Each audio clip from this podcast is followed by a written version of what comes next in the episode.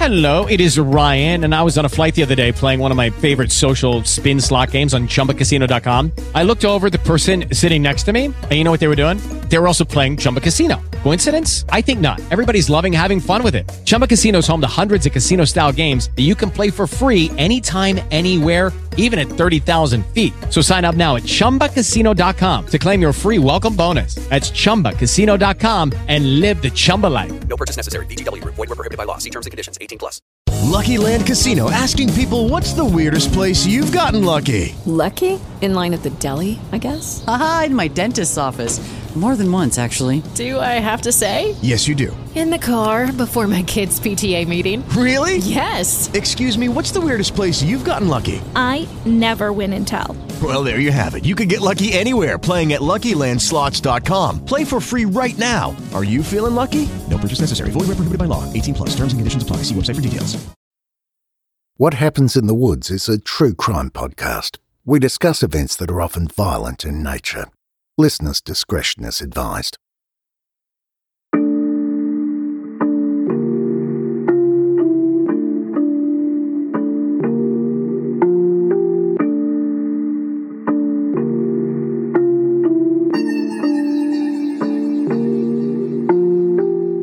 August of 1992 to January of 1993, a serial arsonist was wreaking havoc throughout the Seattle area. Investigators were pooling all resources to be able to find the person responsible for the destruction to every type of business and building imaginable. There were neighborhood watches, beefed up police patrols, even a multi county arson task force was created. But it was one lucky break and a family member suspicion that would lead to the downfall of the person known to the task force as Spector. This is True Crime Podcast What Happens in the Woods with your hosts, Jess and Bryce. Let's get started. Hello, campers. Thank you so much for joining us today for another episode. How's everybody doing? How are you doing, Bryce? I am awesome. Okay. Awesome. I'm awesome. Okay. You're super. Thanks for asking. Yes. All right. So it's a week before Christmas when this drops. Hopefully, everybody is finding time to enjoy themselves and not rushing around everywhere trying to do last minute stuff, as we will be. Yes. Always last minute. Not always. Okay. we are always the last minute people out shopping at like, you know, five o'clock on Christmas Eve. No. I feel like we are. No. I feel like we do every year. Every year. I don't know. Maybe this year I'll be able to get it done sooner. There's always, I guess, there's hope. Yes. Yeah. If you hear any noise in the background, it's the dogs. They're they're completely wild today. They're playing like musical chairs and up on our laps, and they just want to be. I don't even know what they want. I don't know what they want at this point. It's chaos. All right, you have you have anything to share with us, Bryce? No. Not a not a thing. No. All right, well, we'll just get right into it. If you're ready, Are you ready? I'm ready. I'm ready. Are you sure? Yeah. Okay, because I would hate to silence you in any way. Stop it. All right. Um, so this one begins in early August of 1992. Fires began randomly popping up in outlying Seattle neighborhood Lynnwood on a very frequent basis. On August 6th, a small subdivision of unfinished and unoccupied homes was set ablaze. Several homes were just completely destroyed. Investigators found that these fires had been set using a lighter and tar paper, so just random things that were found. They had the lighter, the person did, but you know they would gather, uh, pla you know, things, wood, whatever materials from the Job from the site. job site. Yeah, that's what I was trying to say, and um, set it set it on fire. Yeah. Just days later, on August 9th, two churches, the Lynnwood Alliance Church and the Trinity Lutheran Church, were targeted, as well as another new construction home. While the Lutheran Church was completely burnt down, n- nothing was salvageable. The only um, like minor damage to the Lynnwood Alliance Church was just damage to a, a shed. It never actually caught, like a blaze never actually caught. Yeah. But this list just continued to grow. So that month, there are a total of 13 fires that are believed to be started due to arson. And that's not including any other fires, any other um, emergency services, anything else. That's just due to arson, which is kind of overwhelming when you think, you know, how frequently emergency services are called for, you know, accidents in the home or, Yeah. you know, heart attacks in the home or, or whatever, car accidents and, you know, things like that. At first, investigators aren't certain that there's any connection between these fires due to, you know, the seemingly randomness of the locations. Unfinished homes in a subdivision, churches, a lumber yard, storage facilities. Some fires never fully ignite, and others, you know, decimate the building. None had any accelerant used, and the fires were all started at like a mid to high level. So, you know, somebody's chest or, or shoulder area, depending upon how tall the person was. So they would stack things up and then set it on fire. There was roughly $4.3 million in damage that month that was attributed to these fires. The next month saw the same, even more um, suspected arson related fires. And with these fires, the stakes were raised. The arsonists began starting fires in occupied homes. Oh. A family with children ages nine years old and six weeks old would lose everything, but they made it out just in time to save their lives. There were also businesses and unoccupied and unfinished homes in subdivisions that were caught on fire, set on fire. The area where the fires were being started was various and unconnected. Started in Lynnwood, moved down to Seattle, moved up to Everett. It was everywhere. It was different neighborhoods all the time. And as fires, firefighters would show up to deal with one fire, two or three more would be set. Everyone was fearful as it became progressively worse and it was more frequent. Neighborhood watches were set up, police stepped in, there was routine patrols, there was use of helicopters. They were, you know, everybody was on alert. And still, even with all of these precautions, the person responsible would go unchecked for months. Pretty early on, there was a task force that was formed between Snohomish and King counties, uh, since that was the primary area where these fires were being set. And it was formed in partnership with the Federal Bureau of Alcohol, Tobacco, and Firearms. And this was headed by Lieutenant Randy Litchfield of the Seattle Fire Department and Special Agent Dane Wetzel of the ATF Bureau. Profile was done to try to understand any motive to setting the fires as well as uh, something to put out to the public to help the arsonist. There was a hefty reward of $25,000 um, that was offered to anyone who could help identify the uh, perpetrator. And they set up, you know, a toll free number trying to garner any leads. On September 28th, a fire was set at Anderson Retirement Home that would give them the first and really only piece of evidence that investigators ever got. Thankfully, the retirement home had a pretty good um, sprinkler system in it. Yeah. So that stopped the fire before it com- completely like damaged the building. No lives were lost, but you can imagine plenty of people were in a panic. Oh, It's- You know, I can you imagine old people trying to get out of a, a building that's on fire with sirens blaring Yeah. and you know they most definitely found that this fire was started purposefully uh, when evidence showed the perp had removed a window screen in an empty room and set the bedspread on fire. They were able to get two fingerprints from that screen. However, the prints, I mean, that's only useful if you have prints on file to compare them to, Yeah. which they did not. Um, or, you know, if you have a suspect in mind that you can get prints from, they did not. So running the prints in the database revealed no hits to a match. Over the next three months, there were dozens more fires set, and they were everywhere. Multiple times a night, firefighters and emergency services would be rushing from site to site, attempting to save lives, save homes and businesses. Up until this point, there had been no reported deaths associated with any of the fires set by the arsonist, but residents were barely making it out alive, and they were making it out with nothing and watching their homes just be destroyed. There was one family in Lynnwood who had seven young children that they rushed to get out of their burning home. Another um, older grandma, 90, 90 years old in Snohomish County, had to um, get help from her neighbors. She wasn't able to make it out on her own. And thankfully, her neighbors were, were able to get into her home and get her out. In that one night alone, there were 12 fires set. Wow. Investigators think that they have a break when a couple calls in a potential lead um, in the case. So they're parked in their car and in, in a neighborhood. I'm not sure if they were out front of their house. It just stated, uh, stated a neighborhood.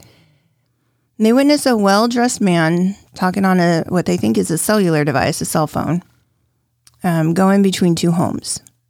And he disappears for a few minutes. And then he reappears quickly, making his way to his uh, sedan, four door sedan, and he rushes off. Moments later, they see flames engulfing one of the homes. They, you know, rush to call emergency services. They can't give a really good description of the man. They just state that he was, you know, taller, had darker hair, he was very well dressed. Didn't really see his face. Yeah. Again, they assumed that it was a phone that that he was speaking on that he had up to his to his ear, basically. Mm-hmm. But that caught the attention of the investigators.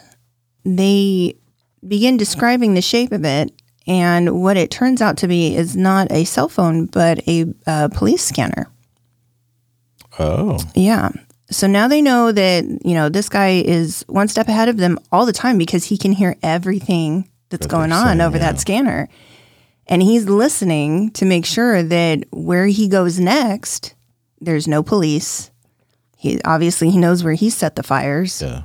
He's he's moving Where Basically, they're not, where they're where they're not not. looking. But he's also guiding them to where he wants them to be. Oh. Eventually, this guy gets sloppy. He's, you know, he's setting a lot of fires. He's racing from place to place. He's not paying attention to his surroundings and who's watching him or who's around. In November of 1992, two more people would get a look at a suspicious man near the area where fires would break out just minutes within the sighting. On November 2nd, a man told authorities he spotted a newer Chrysler sedan quickly drive away from a warehouse and then make a U turn, only to duck into a side street and park and wait. Moments later, fire trucks show up, sirens blaring. You know, they're responding to a fire in the building where this man had just left. The man was parked in the car, watching the entire scene as firefighters desperately worked to put out the fire. The description of the car was a great lead, but at first it wasn't any help. The witness gave a description that was a newer car with temporary tags and a Chrysler advertising card in the window. I really didn't know what that was, but I guess companies would loan out their cars, like, you know, dealerships would loan out their cars Mm-hmm. if you were willing to advertise like have a advertisement card while you're driving it around so like you would you would be advertising for them basically driving around town they would let you know people drive for a couple of days in these cars Okay. So yeah, just a test drive. yeah it's kind of a weird thing That is but weird. it you know you got to think in the days before the internet really was big on you know not everybody had a website not everybody Yeah. had subliminal you know advertising everywhere you go Mhm. those were everybody would see a car you know if you're in a car and you're driving on the freeway you're noticing other cars you might catch this advertisement card Yeah. yeah. So they notice that they give a description of, of the car and that as much as they can. So this gave investigators the idea to contact dealerships because you know it had it had Oh yeah. Tag like temporary tags, so it was obviously a new car. Somebody had just bought it. And they also contacted advertising firms in the greater Seattle area to see if any connections could be made. But no leads actually came of that. Days later, investigators received another tip from a woman who had an odd encounter with a well dressed gentleman While standing at the scene of a fire that was being battled by firefighters, this woman claimed that a man got out of his car, came and stood close to her, and was just completely consumed with the fascination as the fire raged on. It just struck her as very odd, and she was able to provide the police with a description and partial numbers to the license plate of the car. So the car, it wasn't an advertising car anymore. Is was it a regular car? It now had plates. Was it a Chrysler? It was a it, well, she they say it was a Chrysler. Oh, okay. Yeah. As the months went on and there was no end in sight to the number of fires the arsonist was setting, emergency services, firefighters, police forces, and just about every person in the Seattle area, they were exhausted. Multiple fires were being set on a daily basis. Tips were coming in, but nothing solid that pointed to a person or persons responsible. So they decided they were going to think outside the box to to try to get some more leads, better leads. Yeah, At this point, they don't have anything. They really have nothing. Yeah. They brought in the woman who had given them the partial plate numbers to try a, uh very controversial method of hypnosis to help do a composite sketch of the man that she had seen. Oh, okay. Yeah. It, it was a big risk, and they decided to take it because, in doing so, I mean, this made her not able to be a creditable, um, credible witness. Yeah. If you know this went to trial, if they actually found somebody and it went to trial, she would not be able to be called upon because of this. You know, giving this sketch in this manner under hypnosis. Yeah. And they knew that. They knew that this was a huge risk. What they were hoping was that if this sketch released to the public got better leads, then they wouldn't need her Yeah. and that would be okay. So they did a total of three sketches, very different looking, but similar things. Two of them had a mustache, two of them had glasses. It, they they made it so that there was enough similarities, but enough differences, so that anybody who really had a good lead would know which one was the actual sketch, Mm-hmm. and you know would that would lead to the real person. They released this along with the profile information that had been generated by the FBI.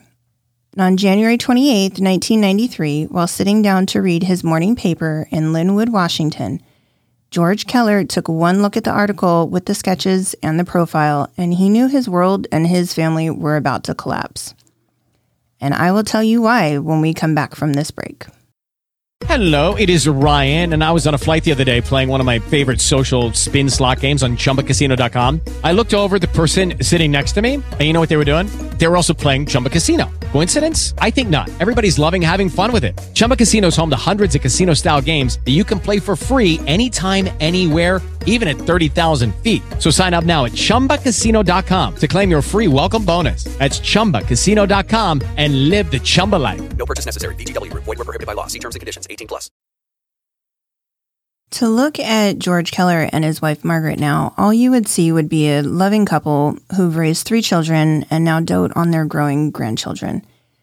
The two have been working in Christian evangelical work for some years now, feeling a deep love of God and wanting to spread the Christian uh, message to everyone through their example and service to others. You would never guess that their oldest son, Paul, is considered one of the most prolific serial arsonists in United States history. On that morning in January, when George was reading that newspaper article on the front page of the Herald, everything changed. As mentioned in the article, there were three composite sketches and a list uh, for the FBI profile. The heading read, quote, someone knows this person.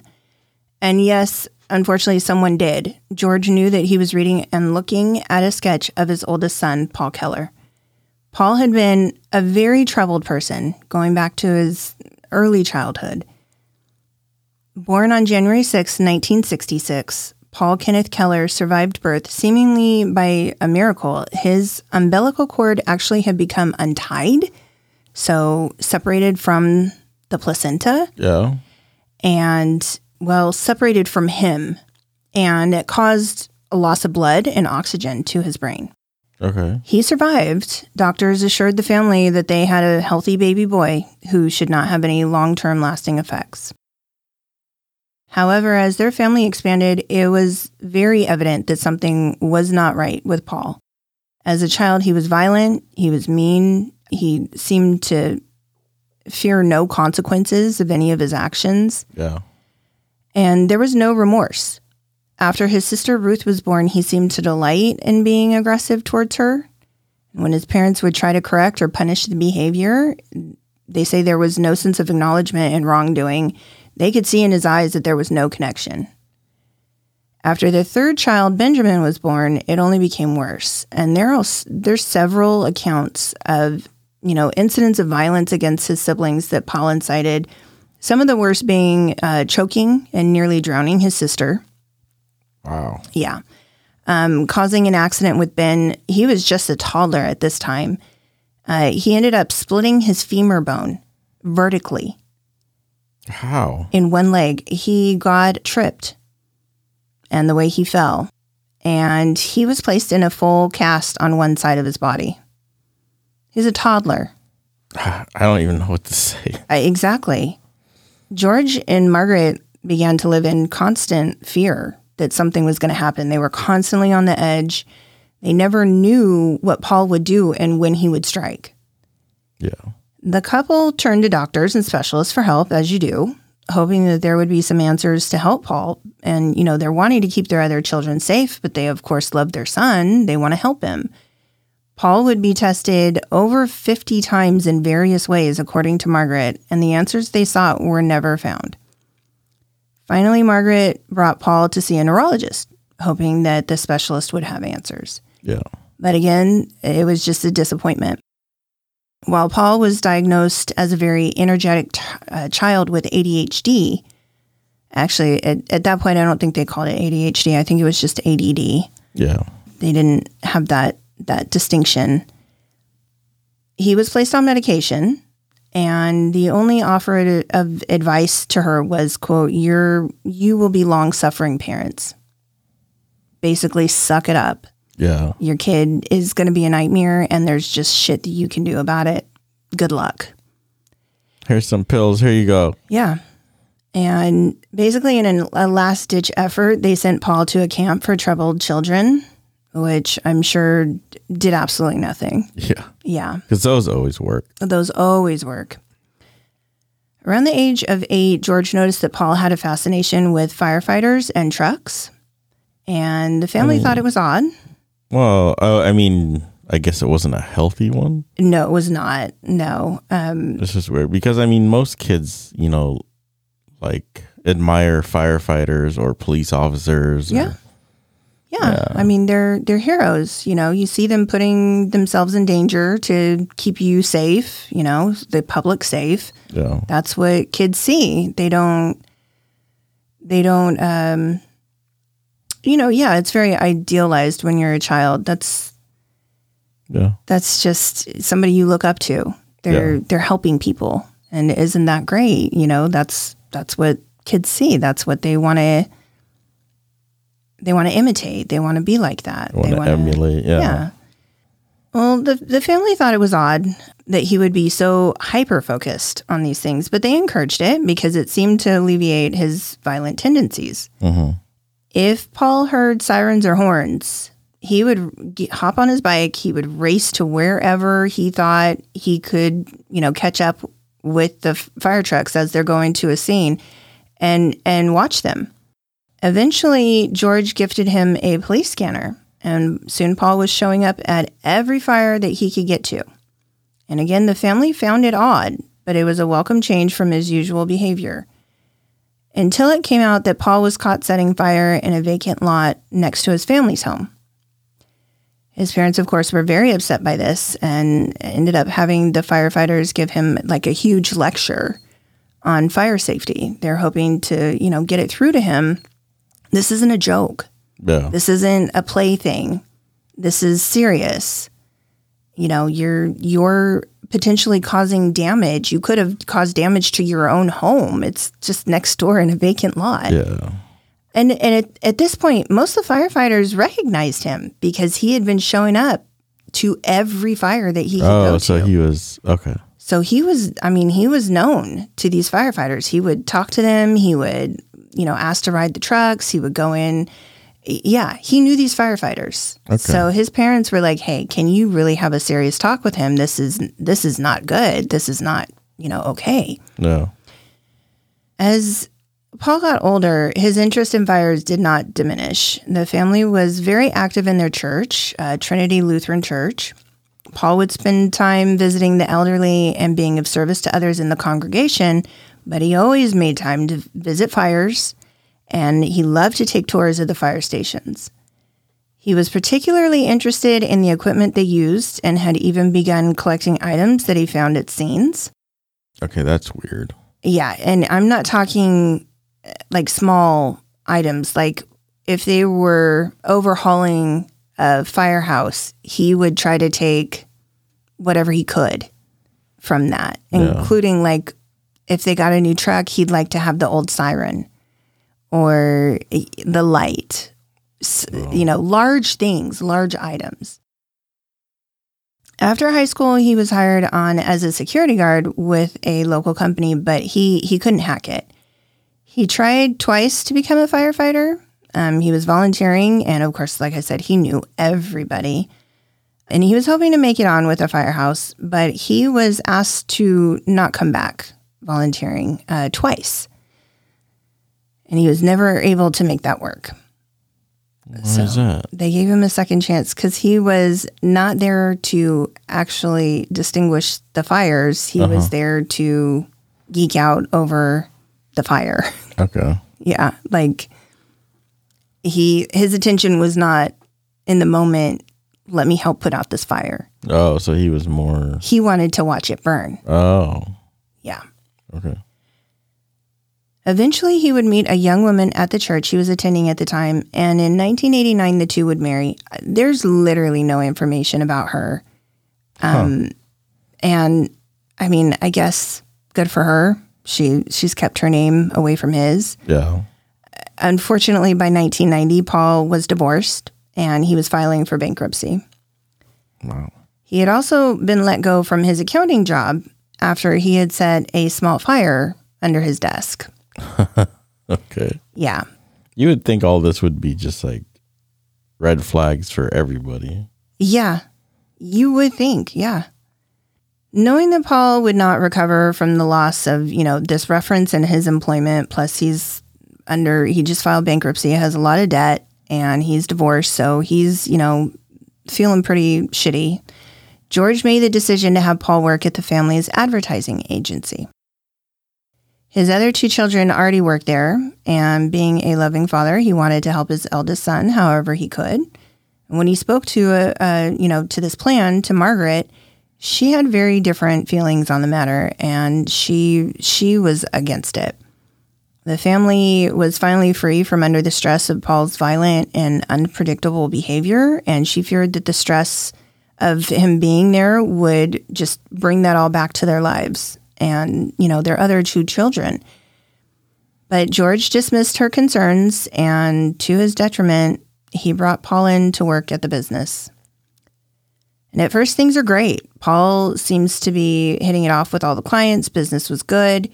He, you know, was uh, basically an overachiever. He was really into like presenting himself in the best light, light possible and just wanted, you know, wanted to achieve things and wanted to be successful.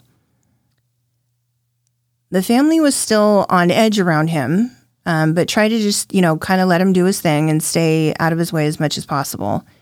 But little cracks in the facade soon began to appear, and his temper was making more and more appearances. He became unpredictable.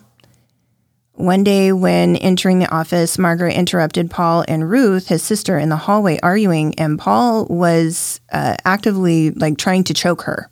Oh wow. Yeah, the second time in her life that her fa- her um, brother has attacked her and tried to kill her. And if Margaret hadn't come in when she did, there's really no way of knowing if he would have stopped and if Ruth would have, you know, been able to walk away from that. Yeah. Margaret went you know, to George with this information right away. She was pleading with him, please, you know, let you've got to fire him. He's he's he cannot be here. And George just he couldn't do it. And he you know, had a good talk with Paul and set some some hard boundaries and was very stern, but in the end, he just said, you know, you can't have this type of behavior here and um, I I don't want to have to fire you. Yeah. Yeah. And then the fires began. The beginning of August brought new troubles to the Keller family as fires were popping up all around their home in the town of Lynnwood. Their longtime church was targeted and completely burnt to the ground. That's the Trinity Lutheran Church. Oh. The community was in a panic as months dragged on and roughly 107 fires were started Yeah, that's by this lot. arsonist. That's a lot. Yeah. In a six month period of time. And on that cold January morning in 1993, George Keller recognized his son in that sketch, in that article. He read the profile and the details fit. And I, I can't imagine facing that fact. I, I can't imagine knowing that, that there's a good possibility this is your son, Yeah. you know, that you love and, and you, you know is troubled, but you want to help. You don't want them to do this or be this. Oh, yeah. I'm just wondering if he knew all along, like this was his son doing this. I, if he didn't, I I just don't know. I mean, I don't know how you how you couldn't have, and I'll kind of explain why. Ev- everyone in the community, I mean, everybody in the the western part of of Washington knew, you know, the damage that this person had Im- inflicted, had mm-hmm. had caused, and I just I can't imagine knowing that you know your son is this monster responsible for these people losing their homes, their businesses, and and it- yeah, it's an incredible thing to reconcile. And yeah, if you had suspicions all along, or if you even had one suspicion, you ignored it and things kept happening. There is um, some information in the news reports that conflicts what I read in a book. So the news makes it out to be George who was solely responsible for recognizing Paul and turning him in. Yeah. However, I read a book, The Anatomy of Motive, the FBI's legendary mind hunter explores the key to understanding and catching violent criminals by John Douglas. He relays in that book that it was the younger brother, Ben, who actually first caught a TV report the day prior when they held a press conference and mm-hmm. actually first released those sketches and the profile. Yeah. So, according to him, Ben then contacted Ruth and was like, Hey, do you think this is possible? And from there, I'm not sure who suggested it or why she got the thought, but she looked up gas receipts to the credit card statements that Paul had. Oh, Ruth did? Yeah, and Oh. placed could place him in the town where the fire started on the days that they started by these receipts Oh, wow. for business expenses. A, a born detective. I well, she's married to a, a Snohomish County sheriff. Okay, you didn't say that. Well, I that was information that I like barely got. Yeah. It's not really mentioned, but yeah, I'm not sure. It, it's just conflicting because according to every news article out there, it's only George. George saw saw the newspaper. George then decided to see if it was possible that it was his son. And then George took the information to Margaret and they, you know, prayed on it for a day, deciding what to do, what they needed to do, and what the best thing to do was. And then the next day he turned him in. Yeah. So I'm not sure. I mean, I find it hard to believe that, you know, John Douglas, who's this very well known FBI, you know, agent, Yeah. Would put information in his book that wasn't true. But also, every news outlet reported it completely different. So I just mentioned that. It, I mean, regardless of who did it the next day, George made probably the hardest phone call of his life and he turned his son into the authorities. He met up with the lead investigators of the Sno-King Arson Task Force. hmm He brought a picture of Paul down to verify that it matched the correct sketch. There was only one sketch that it would have matched. And, you know, they knew that they had their guy. It fit. So for about a week, the family kept quiet about their involvement with the police and the arson task force. And they, you know, that allowed the task force and the police to do a little more digging, make sure that they actually had the right guy. Yeah. At one point, Ben, um, Paul's younger brother, almost went behind his parents' back and told Paul to drive away and never look back. He felt so guilty about having to turn him in. He didn't, thankfully, Yeah. but Paul must have had, you know, an inkling of of what was going to happen or what was happening. Probably, I mean, this was all over the news, and I'm I'm sure he caught wind that, you know, people were closing in on him. I'm sure if he saw that sketch, he would have recognized himself. Yeah. Um, so he actually makes up a uh, fake girlfriend that he's going to go visit in like Oregon Mm-hmm. and says he's going to leave the state. And uh, his parents kind of panic and they, they, Margaret ends up calling him and saying, Hey, you know, we're, we're going to have this family dinner. You can't leave. You need to be here Yeah. and it was the last dinner the family would have together. In the early morning of February 6, 1993, police came in full force to Paul Keller's apartment and they made a show. Taking a page from the FBI and John Douglas, they had dozens of police vehicles with lights and sirens going. They formed a motorcade, taking him into custody, taking him to the station. Paul was then met by Lieutenant Litchfield in his full dress uniform. Of course. Waiting there as well were both of his parents, George and Margaret. And before being led into the interrogation room, George gave his son a hug and said to him, quote, They know everything, son. They know everything. The interrogation room was plastered with photos of Paul, crime scene reports, findings, pictures of the desolation the fires had created at the scenes, and maps detailing any and every fire location throughout the counties. And it was all set up to flatter the man that the task force had named Spector. That was their name for him. The ghost. Yep. And eventually it worked. There is some video that can be seen of the questioning. And at first, of course, Paul completely denies anything. You know, that's it's natural. People accuse you of doing something. You're like, yeah, no, I didn't do that. Not, Not me. me. But the more the detectives flatter him um, and play at his ego, the quicker he begins to talk. However, he does make some very troubling statements, uh, such as, quote, I'm not the criminal type. Quote, I wouldn't hurt a mouse. And, quote, I'm not a bad guy. And my personal favorite, quote, I'm not the guy you should be putting in jail. Dock my insurance or something. Oh, wow. It isn't long before Paul confesses to around 76 fires out of the suspected 107. That's it? 76? 76. Oh, that's not unusual. Yeah. All in all, the damage he is thought to have created was over $40 million. And they really never get a motive. They never get really a, a reason. Paul kind of confessed that he was drunk and using drugs a lot of the time. Mm-hmm. Um, which again, how do your parents not pick up on that? Yeah. you know, you're working with them. How are you not showing that? He did tell the investigators that after he set the fires, he didn't feel anything but sadness. Uh, it didn't bring him any joy, any happiness to set the fires, Yeah. but he kept doing it. But he, he really never offers any more of a reason. It's, it was just, he did it. And that's that. So he's quickly arrested and he's held on $1 million bail.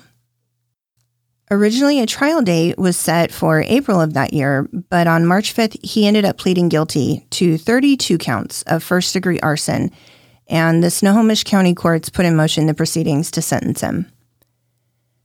There was a mention in his court records, um, from the little that I could see, that there was uh, 15 days he spent at Western State Mental Hospital, and I'm I'm sure he was being evaluated. Yeah, I was going to say for evaluation. Yeah, especially since he pled guilty. He was released from there and then went on to be sentenced May 28, 1993. He was sentenced the maximum allowed 75 years and sent to uh, Clallam Bay. During his sentencing, the judge commented on how much emotion and distress that she had seen on everyone's face in the courtroom while the victims were able to give their statements. And that took the better part of the three days of the sentencing. Most of that was just the victims coming in and being able to give their statements because there were so many.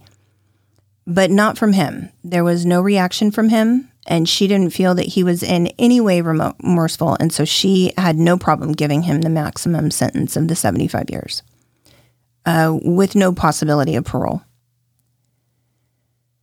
After his sentencing, his father George gave the one and only statement that the family has ever given during this time or since. Um, he stated, quote, all of our lives, we will be sorrow- sorrowful for your pain, your loss. May God in his grace help all of us, end quote. Now, up until this time, it was thought by everyone that there had been no deaths associated with any of these fires, right? Oh, yeah. This was actually one of the only bright sides to all of this for his family. They, you know, they had a really hard time dealing with the fact that their son had caused so much devastation to the communities. They saw what he had done, how it, you know, people were suffering because of it. Yeah. But they felt like, okay, you know, we love him. We know he did wrong. He's paying for it, but at least he didn't kill somebody. And that would all change when Paul made a confession while serving time that a fire set on September 22nd, 1992, at the Four Freedoms retirement home in Seattle was his responsibility. Now, we've spoke about the Four Freedoms before when uh, Lady Monica Yes. ended up murdering um, that gentleman. So, unfortunately, the Four Freedoms is in the news a lot. Wow. Yeah. During that fire, unfortunately, three elderly residents would lose their lives. So, Bertha Nelson, age 93, Mary Doris, age 77, and Adeline Stockness, age 72, would all die as a result of that fire. And because of this new charge, this was made in King County because that is where the Four Freedoms is located. Most of the arson was committed in Snohomish County, so they prosecuted him there for that. So he pled guilty to two charges of murder and entered an Alford plea on the third charge due to the victim, um, Adeline Stockness, sh- died of a heart attack as Oh. because of the fire. Because of the fire, the stress. Right. Um, not from smoke inhalation, which is what the other two passed away from. So originally, he had been charged with three uh, first degree murder charges and one first degree arson charge. They dismissed the arson because he was already convicted of arson in the other counties. Yeah. But yeah, so the Alford plea, if you remember, is the same plea that Michelle Knotek entered, which results in no trial. And it's really not an admission of guilt. It's just stating that, yeah, my actions probably caused someone to pass away. Probably. Yeah. But I'm not going to admit that, that I did that. Yeah. Yeah. Which, side note, she's due to be released next summer. I, I'm still very upset about that. Yeah. yeah. So on December 28th, 1993, Paul Keller was sentenced and received 107 years to run concurrent to his arson sentence of 75 years, with parole not being a possibility now until 2079. So more than likely, he will be passed by that time. So he basically got a life sentence without saying he got a life sentence. Exactly. Currently, he is being held at the Monroe Correctional Complex. Some odd things that I kind of wanted to add that didn't really make sense in the, you know, telling of the story was first of all, all the court records for him are completely sealed. Really? Yeah. I could only look up the date of when things happened on both of the county like court records websites. Yeah. Um, but there are no documents available for the public to see or or try to get. I wonder why. Yeah, I'm not sure. I I I really don't know. and it it it kind of is one of those things that I don't think is right. Yeah. But there you have it. Another thing I wanted to mention is that George Keller received that $25,000 reward for ta turning Paul in. Oh. Yeah. Um, the family did not keep the money though. They instead donated all of it to the Trinity Lutheran Church to help them rebuild. Rebuild. Yeah. They in turn lost everything after Paul was incarcerated. Clients pulled out of their advertising business. They lost the business. They lost their home, their family home that they'd lived in for decades, mm-hmm. and they lost their savings and were left to rebuild their lives, much as the other numerous victims that Paul affected. You know, only they had their physical belonging, belongings, as where these people were left with nothing. Yeah. Several other people did receive rewards as well. There were they were much smaller, mm-hmm. you know, ranging from like fifteen hundred dollars to about thirty five hundred dollars for all that you know tips and information that got called in. That was viable information that just didn't unfortunately pan out for for people. Speaking about that too, it turns out that the car, um, you know, there was that Advertising. that card. advertising card in the car. yeah. So, as they were calling dealerships and advertising agencies to see if the description the witness had given could get them any leads, they did actually talk to George Keller. Unfortunately, they had the car type wrong. It wasn't a Chrysler, it was a Dodge. Oh. And it did have an advertisement card in the window. However, it didn't match the connection, uh, like the description that the witness had given Yeah.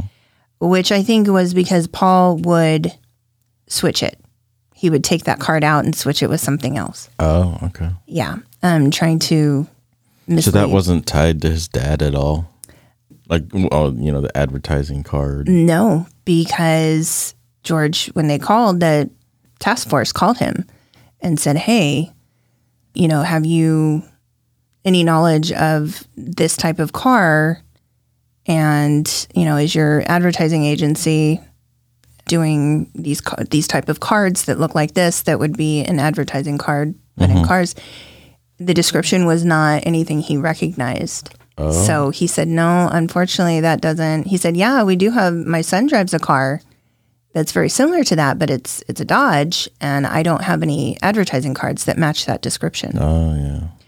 So, I, you know, there again, yeah, you should have had an inkling then that maybe something was up. And even though they didn't have the right information, mm-hmm. maybe Paul was, was, you know, connected somehow. Yeah. Maybe, and maybe th- they did. Maybe he did get an uneasy feeling from that, you know? I, who, who's to say? I don't know.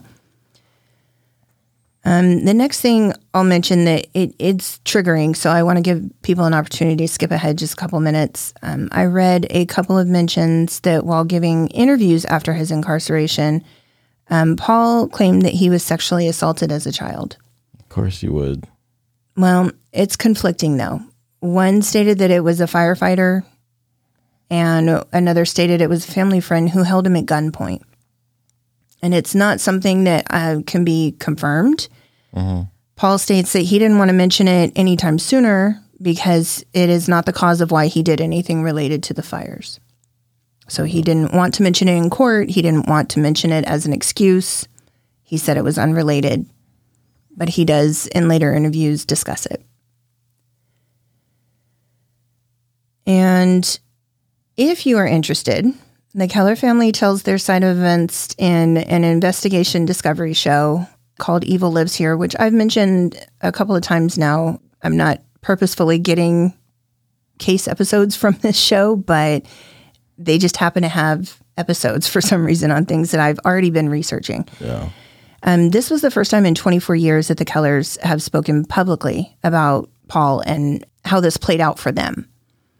As I said, he gave that George gave that statement after his sentencing, and and they never talked about it to the public again. So, to be honest, it's this is not my favorite episode to watch. They are very religious, very religious. Mm-hmm. And and that's fine. I'm not knocking that at all, but it kind of reminded me a lot of my religious upbringing of, you know, the hallelujahs and the praise gods and I I was uncomfortable watching it because it's a TV show. You're Yeah. talking about what your son has done and they started by praying in the episode. And I get that that is their their faith and that is their belief. I I don't want to diminish that. For mm-hmm. me, it was slightly uncomfortable and it might be for others. So I didn't I the show I thought was interesting to watch from their perspective, you know, Yeah. for them to give their perspective. That's why I mention it. But just be prepared if you do choose to watch it that it it is very religious. They're they're they are based their lives are based in in their belief system and that I 100% that's great for them. I it just some people may not feel comfortable watching that. So that's all I I say that for. Then there was also a CBS movie of the week made in 1995. Um, it's titled Not Our Son, and Neil Patrick Harris stars as Paul, and Gerald McRaney is George. And I started to watch it. There's like it's split into parts on YouTube. All I could find was part one. And if anyone has watched any of those movie of the weeks from Yeah. the 80s or the 90s, you know they're painful to watch now. Yeah, they are. yeah, the dramatization and the you know the the leeway that they take, the leniency that they they take in telling the story. It's all for the dramatic purposes and I Of course, they're there for the views. yeah. So um, it, it it's there. It's it's somewhere to be able to watch. I'm sure you could probably find the other two parts of it, or or I don't know. Was it was interesting. Not our son. Not our son. Yeah. Yeah. Uh, the last thing I'll mention is the arson task force, the Sno-King arson task force, actually received awards for their like investigations and and how they went about trying to find this arsonist Mhm. and and you know finally finding him and and the the amount of work that they put into it you know the fire departments that were involved the just the man hours involved in in trying to keep the community safe um, they received multiple awards um, and commendations Okay. for for their service and for their their hard work and all of that. And that was in 1994. And that is the story of Paul Keller, the serial arsonist known as the Spector. Pretty pretty crazy. Yeah, because I think most people, when they think of arson as a victimless crime, you know what I mean? Mm-hmm. Like, oh, someone's just out there setting fires. I don't think we usually associate that with death, you know what I mean, or Mm-hmm. murder or anything like that. And and I, you know, it- it's and that's something I thought about. It's just like, well, while you're telling that story, I'm like, okay, so he set a bunch of fires, but it, you know, people think of it as a victimless crime, but he caused like at one point, I guess you said forty million dollars in damage, Yes. and um, I think that's why I thought of it that way. It's like, oh, it's just a bunch of insurance scams, and you know, people just collecting insurance, and Yeah. they can rebuild a house, but you can't rebuild a life. yeah. I mean, I guess you, it's a cynic in me because it's, you know, we usually talk about serial killers or murderers or, Right. No, and, and, then you go and throw in this. Yeah, and it was it was a little bit different, and that's why I I wanted to like I wanted to throw it in this season because I there is kind of that running thing that we have going on of of looking at other perspectives, you know, the family's perspectives of these criminals. Yeah. Um, you know, the other perspective of yes, the arson and fires are are typically looked at exactly how you said. They're victimless victimless crimes yeah. But I, I think it's important to remember just how easy it is for them to become crimes that involve death. Yeah. And I I would hate I think that's probably one of my biggest fears is to completely lose everything. You know, like the the families in Kentucky that that just those tornadoes, Mississippi, all of that area where the tornadoes just went through Yeah. the devastation that that caused in a moment's notice, what do you take? You take your loved ones. Yeah. You don't go in and try to search for, you know, your high school yearbook or, you know, the flowers that you got from your wedding or something like that. You take your loved ones, you take the people Yeah. and you try to get to safety. And that's the same with fires. You know, Eh, you you can lose potentially everything Oh, yeah. And like the Paradise Fires, that town is still gone. You know, in California, it's It's never it's never rebounded or come No. back. Yeah. I mean, an entire town gone. Where we lived in California, fires every summer. People losing their homes, losing, you know, uh, livestock, losing family pets, losing everything. And it's devastating. But yeah, you think of it a little bit differently than you do, you know, just this crazy psychopathic killer on the loose who's who's stalking women at night. It, there's there's a a weird distinction that we tend to make with that. Oh yeah. Yeah. I yeah, I mean I think that's a really good point and that's that's pretty much exactly what I was thinking. Why I was interested in it. Yeah, because you know even the the Paradise Fires, you know that wasn't set by an arsonist, but No. You know they it was a culmination of things. Mhm. But you know people are oh they're just displaced. People's lives are disrupted. Like you said, Paradise never came back, so those people have to pick up their lives and just move it somewhere else. And it's not like th- it was their choice. You know, it was Right. yeah. I mean, watching that show on Netflix, I know we're getting off on a, on a tangent here, but just how fast it spread and how people had to make life decisions. Right. And, and you know, you don't have time to think about it. It's like now because that fire moves so fast. Yeah, it's Yeah. It not was, a victimless crime. It's it's not. And I think that it's important to remember that any crime, even if it is not resulting in a death, there are victims of every crime. Yeah. You cannot say that I mean there's different levels of course. There's, you know, that that's why they classify things in first degree, second degree.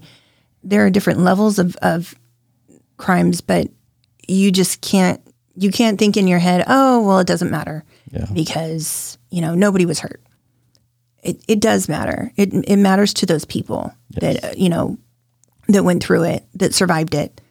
It it does matter. So you know, just just a little food for thought there, I guess. To really, like I said, look outside of of your normal, what you normally think of as crime. Yeah. Yeah. And I was really interested to read the Mindhunter book Mm-hmm. you know, the John John Douglas's book. Oh, yeah. I I I like looking at. I mean, I love I love the show.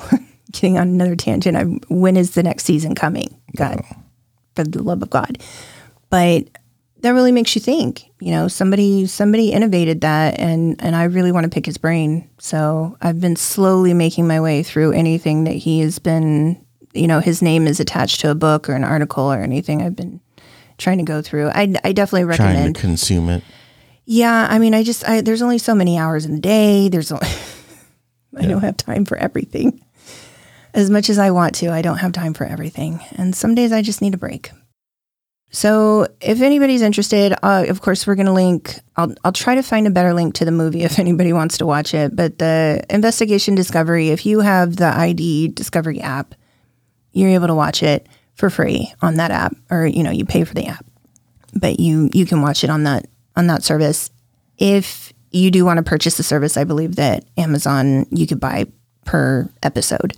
So I'll link to that and the book. I I definitely recommend the book. Um, but yeah, it was it was interesting to try to research and get more information on that on this guy.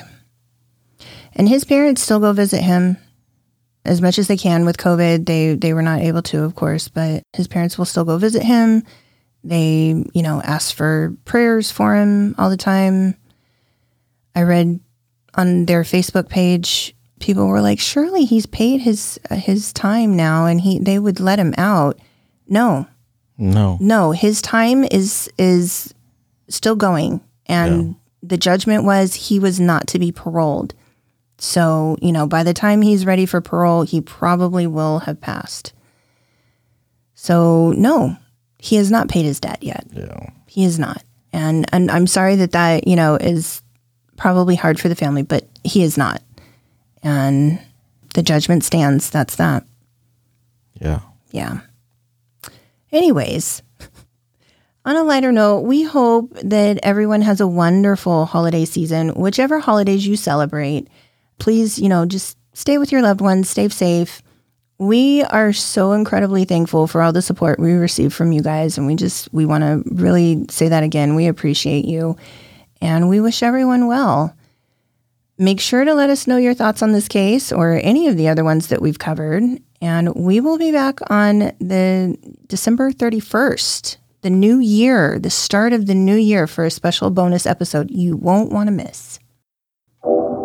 And as always, guys, we just want to say stay safe, be kind to one another, and stay out of the damn woods. Stay out of the woods. Especially if you're going to set fires. Yes. Stay the fuck home. Bye, guys. Bye.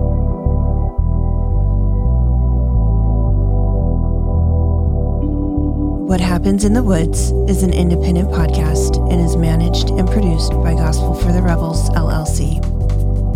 Research and content are presented by host Jessica, with all editing and producing done by your favorite resident techie, Bryce. We believe in transparency and will always list our sources and information in our episode notes. We are always looking for new cases and stories to tell. We welcome your interaction with us on Facebook and Instagram at WHIT Podcast and at Twitter, What Happens in the Woods, INT2. Or if you prefer, our website is whathappensinthewoods.com. The campfire is open to all. Thank you for your continued support of our podcast. If you love us and want to continue to hear us bring you episodes, please share and like us wherever you can. But the best way to help us grow is to hit all five stars and review us on whatever platform you get your podcast fix.